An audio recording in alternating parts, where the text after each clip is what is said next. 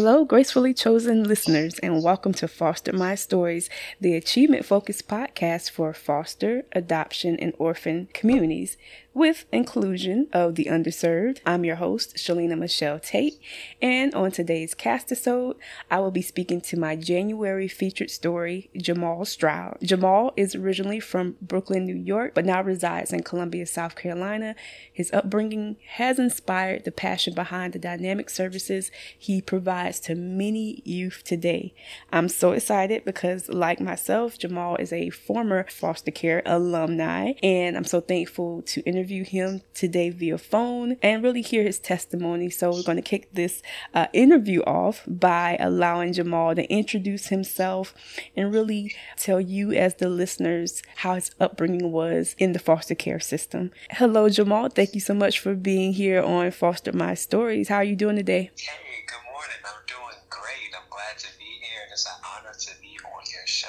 I'm Thank excited. you. Excited but to have Jamal here because uh, it's very rare to really always connect with others who have been in the, the, foster care, adoption, or orphan communities in our society. Unfortunately, a lot of times there's a negative stigma that's attached to that.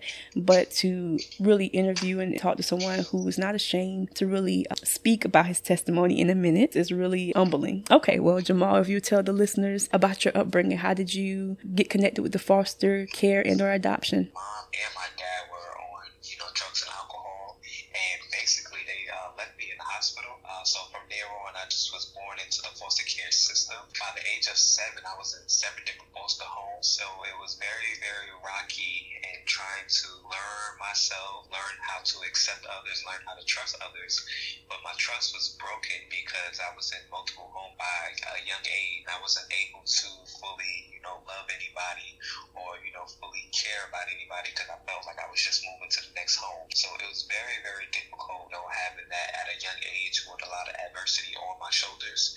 So it was very, very difficult. But I went through counseling and that actually helped me out to become a better person than I am today. We just heard how Jamal was saying how his upbringing and really transitioning to different homes, different placements, you know, that played a lot on really his self esteem, should I say, um, his confidence, and really kind of trying to find himself and then really navigating new environments. I definitely could relate to that. A lot of times in the school systems, you know, there's many youth who have been through really traumatic experiences and just different things that they may face at home. So a lot of times they may have those emotions and unresolved circumstances that they bring into school. And unfortunately, a lot of times those youth are kind of pre labeled, isolated, or segregated. But really, to hear how Jamal was able to receive positive counseling and influence to kind of help him get on the right track is really dynamic. Jamal, you were saying seven different placements. Yes, I can relate. Because a lot of times, especially when you're transitioning and you're in school and you're trying to focus, that may have been seen as like a setback or this child is a behavioral issue or this child needs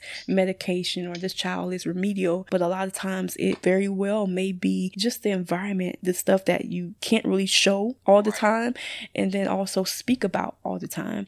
Jamal, for the listeners who don't know, I read your backstory. Your transition through the foster care, were you there with different foster families or did you reconnect with family? How was that experience for you? That experience was unique in its own self. Uh, so I know multiple times I was with, you know, maybe, you know, Caucasian family one time, you know, African American family another time. So I was kind of bounced around. But uh, my aunt, the unique way how she found me was my brothers was placed with my aunt. So I guess the caseworker was like, hey, you know, uh, they have another sibling out there. You know, after she got one sibling, then the caseworker said he got another one, and then there was another one. so that's how I kind of got put with my aunt. And later on, she did adopt me. So that was a great closing story on that part. But Yes. that doesn't, you know, end the journey uh, because I was still dealing with those issues on being accepted by, hey, how long would I be here?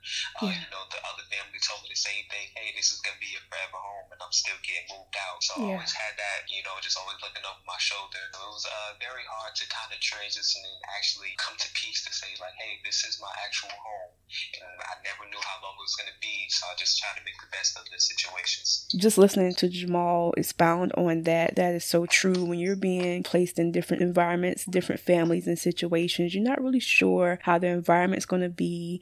You're not really sure if you'll be able to fully connect with the other youth that's there or the foster parents that's there from different places. You're not always fully understood. Just to hear Jamal expound on the fact that, hey, he ended up with an aunt. The effort is to find the best care, and family members are the first one that DSS or the courts will try to reach out to. And then, unfortunately, if there's not really a stable situation within the biological families, then the child or children will be placed in the assumed best situation. But to hear Jamal say that he ended up with an aunt and then his brothers, I commend whoever that social worker was because a lot of times the siblings don't get the opportunity or the luxury to be placed in the same foster home. A lot of times it's a preference of the foster family. They may just want one child or they may want a younger child. And so it's really a preference for the foster family. But to hear Jamal say that his aunt stepped up in that role and embraced them as brothers to come in her situation, I commend as well, right? You may be a biological family member. It's called in kind foster care, where the child don't have to necessarily be separated into a stranger's home, but you yourself may want to step up in that role of being their foster parent. And so definitely you have to reach out to your local Department of Social Services and any really local organizations that can help you for that transition. Commend the fact that Jamal was there with his brothers, but he also said something key. Even though he was there with an aunt, and yes, he was there with his brothers, it was still that moment and those moments of like trying to still fit in, try to still belong really and find himself. Jamal, how long were you there with your aunt and did you transition to like through high school, graduation? What was your situation? Uh, yes, I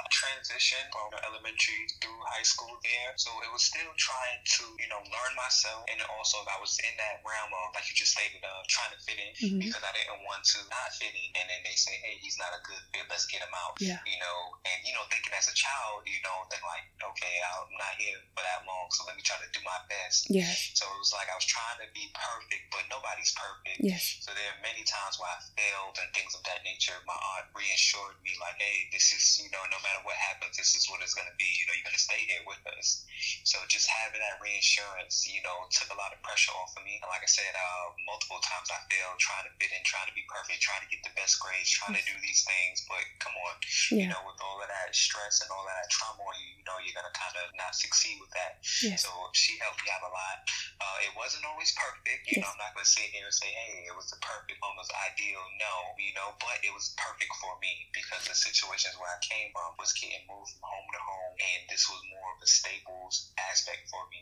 So I didn't get the finer things, you know, while I was at the house, but stability, that's all that really mattered to me at that time. That's key, what Jamal just said, that he acknowledges he had some desires for certain things, but because of his living situation, he wasn't always afforded those things that he desired, um, whether they be really to fit in. But he said a key thing, he had stability. He was able to find stability with his aunt, and that really is key, especially when you are transitioning through the foster care, the adoption, or orphan communities, and really the underserved communities.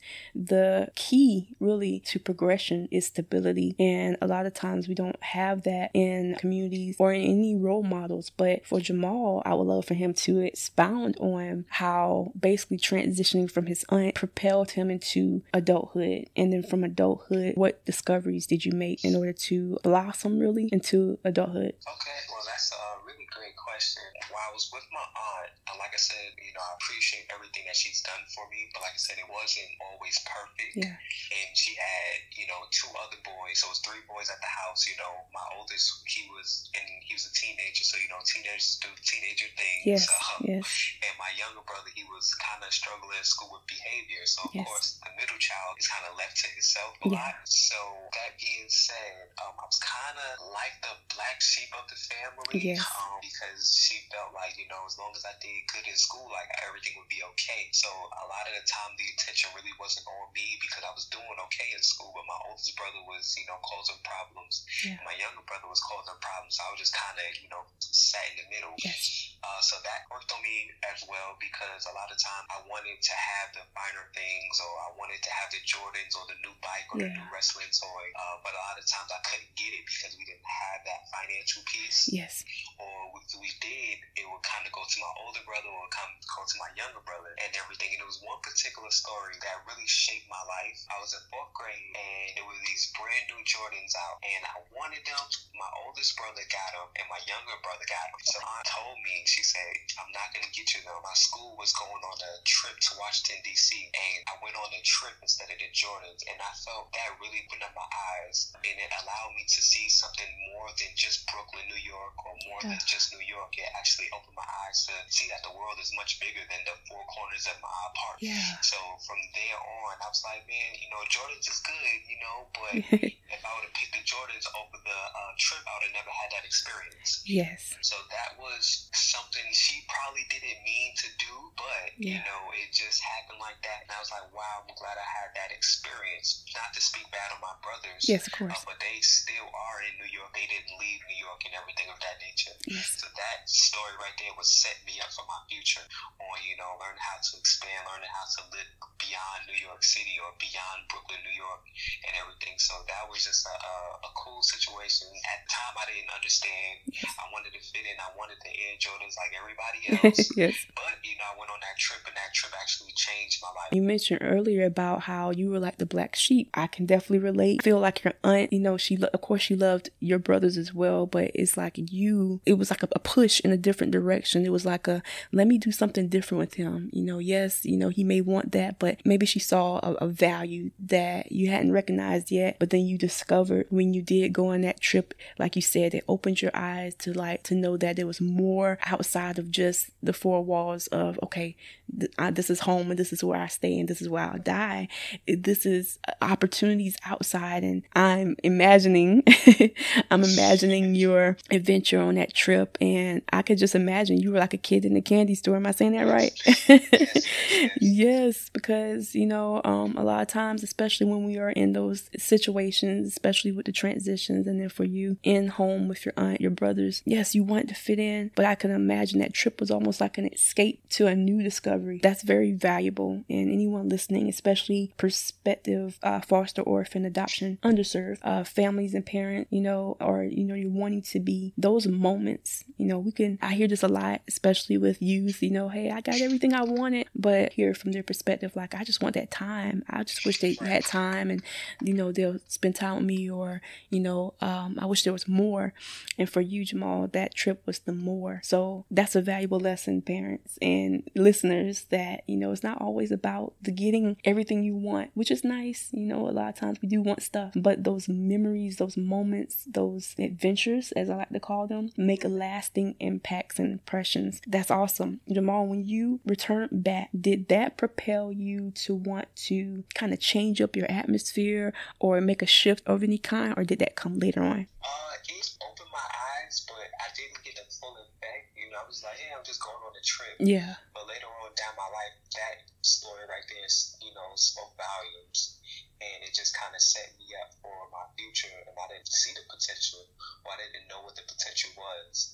But uh, that story just kind of pushed me towards my potential. Yes, inclusive of your aunt and definitely that dynamic trip. Did any uh, mentors step up in your life? Like anyone come out the woodwork, or is there any experiences that happened later on down the road that kind of attributed a shift in you to kind of want to do something different or to to make a difference? And if so, what was it? Yes, um, I had a few mentors when I got.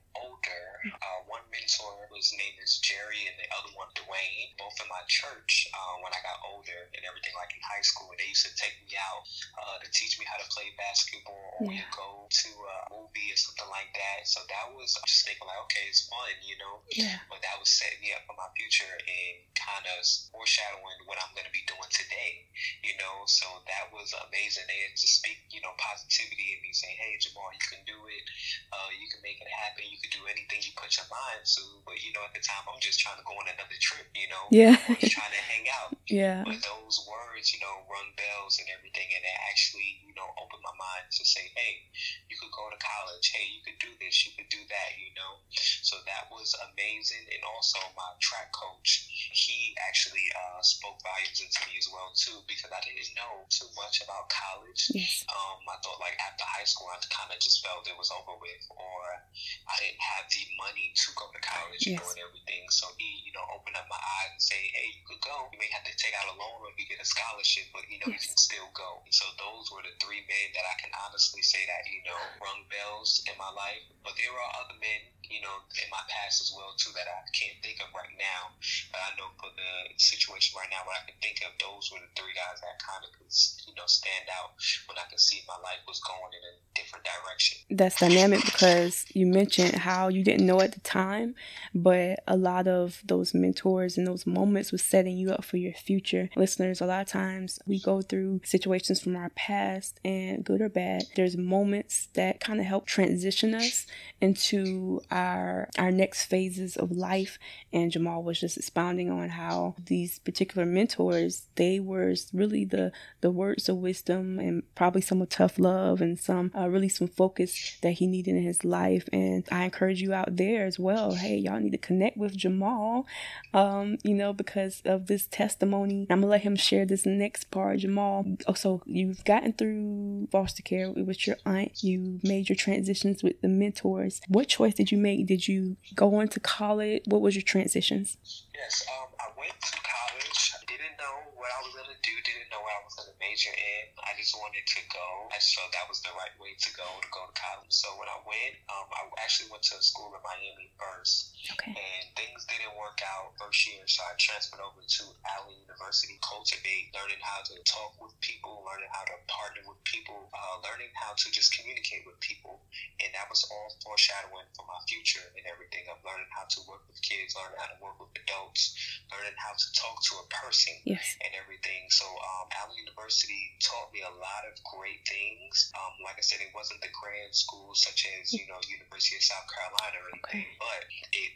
helped me become a better person, a better student, and a better man.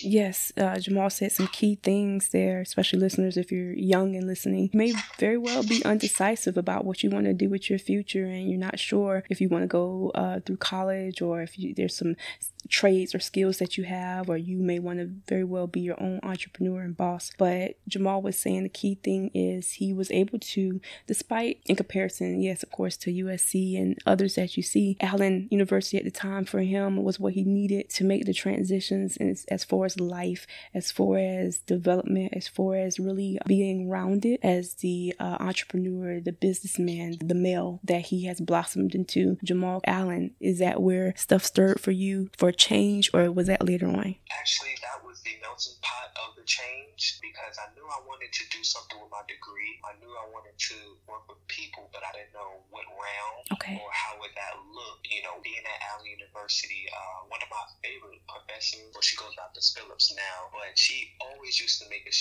do like group activities, group projects, and I didn't know why she was making us do this. you know, I'm like, man, I just knock this out in my own time. Yeah. You know, but she basically had a method behind her madness, and it was just basically learning how to, you know, cultivate a bond or learning how to talk to others, learning how to work with others. Because, of course, you know, when you're in groups, somebody's not going to carry their weight. You yes. know, that's just how it happens. yes. Uh, so it just helped me become a better leader, and we used to have to do multiple different group activities. So I was in one group this week, another group the next week, and then we to have to get up in front of the room and present.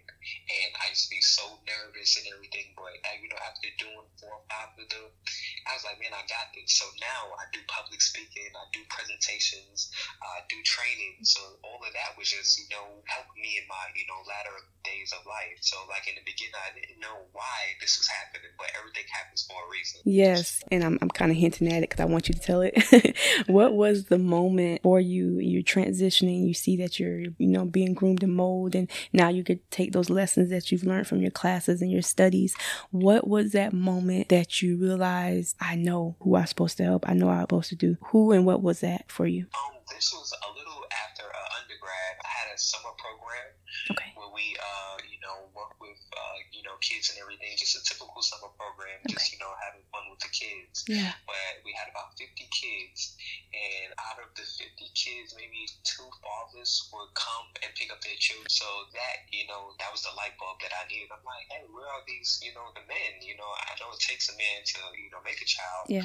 But, you know, we had a discussion with the kids, and 48 of the kids said, yeah, I live with my mom and my aunt or my, you know, grandma, somebody like that. So that kind of like was like, hey, I need to do something with this. And I knew I wasn't able to do a summer camp all year round. That wasn't feasible. Yes.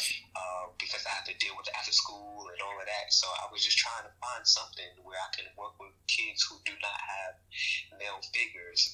So uh, God laid on my heart to do a mentoring program. I didn't know how to do it or where to start and everything. So I started about two of the kids from the summer program, and now that blossomed to over 250 kids now. So that was uh that was my start. That uh, summer of 2017, I wanted to do something, and you know God laid on my heart to do a mentoring program. So I used to take the kids out, take two kids out, and it just started to blossom and bubble into what we have today. Yes, and you've already heard countless times here on Fostered My Stories, listeners, where the guests they really are free in connecting their faith. Know that we're not here trying to preach at you or preach to you, but we do acknowledge where our help comes from. And Jamal, he got that divine tap. I feel, am I saying right? That is, it kind of all paired together. It started to kind of fall into place. Yes, because it was divine. And that's how Big Homie, Little Homie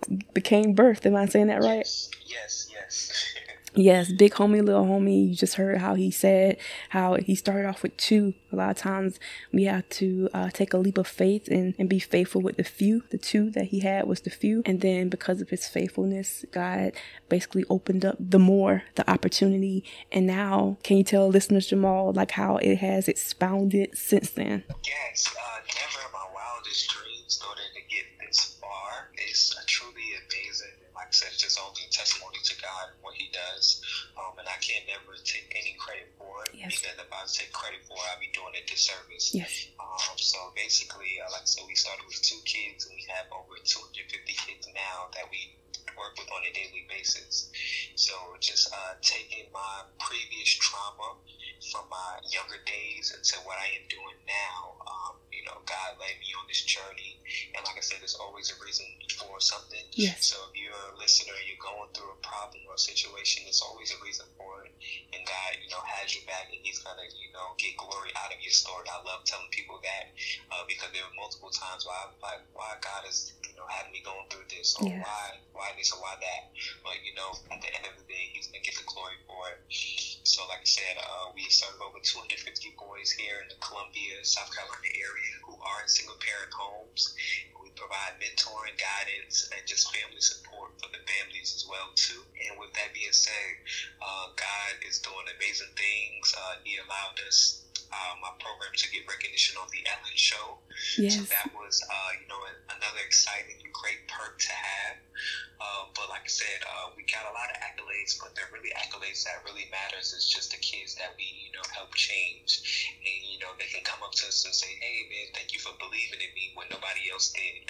So this is just, uh, you know, some of the great things, you know, that we're doing here in the Columbia area. Yes, listeners, there you have it. Jamal was saying he answered really that divine nudge. And because he took that leap of faith, God opened up the more of the opportunity. And like he said, it's more about the lives that's now being affected. You know, often in my passing, and I've always heard, you know, where's the males? You know, they need role models. And but Jamal has seen that also from his perspective. His service, big homie, little homie, and that's Lil with the L I L homie service. That's what it does. It basically meets those young males right where they are. Jamal and his team is not trying to replace their fathers, but to really stand in the gap as an intercessor, as a mentor, as a friend, as a big brother, and really help those youth right where they are. That goes back to what I said earlier, listeners, about how students in school are often, especially from the underserved, tend to have uh, labeling and behavioral issues or really labeled as behavioral issues. And it's not because they're bad, It's not because they're awful. A lot of times it's underlining reasons that may stem from home or the lack of a positive role model. And in most cases, a father figure that is really stepping up and helping them right where they are. But Big Homie, Little Homie is standing in the gap and stepping up to the plate to do just that here in Columbia, South Carolina. Jamal, is your program open for new mentors? And if so, what's the process? How would anyone wanting to be a mentor in your program be involved? Yes, um, we are uh, accepting application for mentees um, starting in January, January 4th to be exact. All right. Um, so all they have to do is uh, reach out to us on Instagram or Facebook at Big Homie. That is B I G H O M I E, and then Little L I L, and Homie again H O M I E. And we're also looking for males that want to give back as well. Uh, you don't have to give back a lot of time. We're asking one hour out of the month. Uh, that's I'm a big Netflix fan. That's you know one Netflix episode. Yes. uh, so we're you know asking for these men to you know step up, or a lot of men probably don't know how to step up, or don't know where to you know go ahead and step up. This is the perfect place to step up at. And we're only asking for one hour out of the month, and I'm guaranteed uh, that one hour is going to be amazing. And if you want to do more time than that, that'd be amazing as well. But we are looking for more males as well because we have a lot of people on the waiting list, uh, a lot of mentees on the waiting list, but we don't want to do a disservice and accept them, and we don't have the manpower to help out. Definitely, uh, you know, need the manpower to step in. It's only one hour out of the month, and we can make that sacrifice to make our future a better place. Yes, yes, listeners. If you are listening, Jamal said it all right there. We do need males to step up, especially if you yourself consider yourself a mentor or intercessor or wanting to really give back in the community, and especially if you're here local in the Midlands. I believe down the road that it will not just stay in the Midlands. I believe it's going to expand. But like Jamal said, right now his service is on a waiting list of mentees needing really your help. And so if you would like to step up in that position, you could contact Jamal Stroud. That's J A M A L S T R O U D. And you can reach out to him via Facebook and LinkedIn but also uh, in reference to his service, Big Homie, Little Homie. You can reach out at Facebook and Instagram and connect with him if you desire to be involved. You may be retired, you may be someone's granddaddy, you may be an ex coach, whatever your thing is. Don't feel as if you have to have all the credentials in the world. We just need your time, energy, effort, and really your tough love to step in and really give an hour of your time to this program. That in itself is a gym workout. That's a, a sit down to a meal time. That in itself is hanging out with the buddies. It's easy. And so definitely if you enjoyed listening to Jamal Stroud today, as I have enjoyed interviewing him, please connect with him once again, Jamal Stroud via Facebook and LinkedIn, or connect with him on networking and his service, Big Homie, Little Homie, which is impacting countless youth here in the Midlands in Columbia, South Carolina. Uh, Jamal, what is the age group for your service? Six to 16.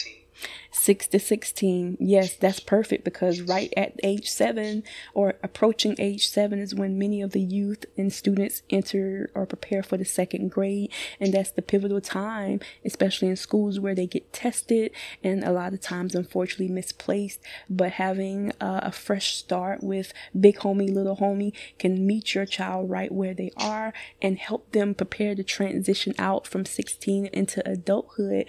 And so I encourage you to connect, connect, and connect. Jamal, is there any uh, projects that you are working on uh, as well uh, aside from your mentoring program? Is there anything in the works that you you are working on? Uh, yes we have our uh, family ball uh, that's going to be march 13th tickets are five dollars. So we're you know, excited about that. It's just a, a night of you know encouragement uh, for the families because I know a lot of times, you know, family time can be stressful. So this is just a way to get refilled of that hope and get refilled with that love. And a lot of people may feel like, you know, they can't make it. They can also, you know, donate a $5 ticket as well, too. Uh, so more information, you know, on our social media. And thank you for allowing me to be on your podcast. Uh, this is. Uh, I see so much in your future. Uh, thank you so much again, and I'm truly uh, honored to be on your podcast. I'm grateful um, for that, and I thank you for really taking the time out of your, your busy schedule to be on here. Um, before you go, Jamal, is there any words of wisdom you would like to give to any of the communities that we, we've talked about or anyone wanting to get involved? Yes. My three phrases is love, well, you're loved, you're valuable, you're precious. And that goes a long way, even if nobody never told you that or you know, you never heard it, or if you haven't heard it in a long time, say, say to yourself in the mirror, I'm loved, I'm valuable, and I'm precious. Uh, I tell myself that all the time, especially when I need it, and that gives me the next motivation to do whatever I need to do. So remember, you're loved, you're valuable, and you're precious. Yes, male or female, you can say that. Parent, grandparent, I'm loved, I'm valuable, and I'm precious. I believe saying those three words, like Jamal puts into practice daily, will really help to reshape really uh anything, any mindsets, and really um, any unresolved inward feelings and emotions that we may have carried for years along the way. I highly recommend doing that daily if you can, and or before you go to bed, or especially when you wake up to kind of like Jamal, kind of give yourself a new look at life. You're loved, you're valuable, and you're precious. And you are definitely that with Big Homie, Little Homie, and you're definitely that here on Fostered My Stories. Jamal, thank you so much for being my guest. You have a dynamic rest of your day. Thank you so much. And there you have it. That uh, interview was dynamic. Um, talking more in depth with Jamal was very inspiring. You know, despite the struggles he faced within his upbringing, he is now able to really pour back into the lives of countless male youth. Once again, his service, Big Homie, Little Homie, and that's B I G H O M I E L I L, not little, H O M I E, can be found on Facebook and Instagram. You can reach out to him there and uh, really just connect with him. Especially, uh, you know, I admire the fact that he discovered his purpose niche in mentoring youth males because, you know, often through the underserved communities, male youths get overlooked or always are assumed to be strong or have been told that you have to be strong because you're a male. And as we have heard and often see, that's not always the case. And especially despite stereotypes, males need positive role models as well that aren't afraid, like Jamal and his team, to be real and to also meet them right where they are. Once again, if you enjoyed listening to Jamal and would like to network, you can reach out to him via Jamal Stroud. That's J A M A L S T R O U D. And he is on Facebook and LinkedIn. Or if you would like more information about his mentoring service called Big Homie, that's B I G H O M I E, Little L I L H O M I E, Homie, you can reach out via Facebook and Instagram. And to interview as a featured community or expert special guest on Fostered My Stories, or to network, you can reach out via the inbox, Facebook Fostered My Stories page, and also you can connect with Fostered My Stories next Wednesday at 3 p.m. That's Eastern Standard Time as we dive into a new group of relative public figures, books, or movies you and your family can better connect with. And as always, being fostered, adopted, orphaned, or underserved simply means you are gracefully chosen. Take care.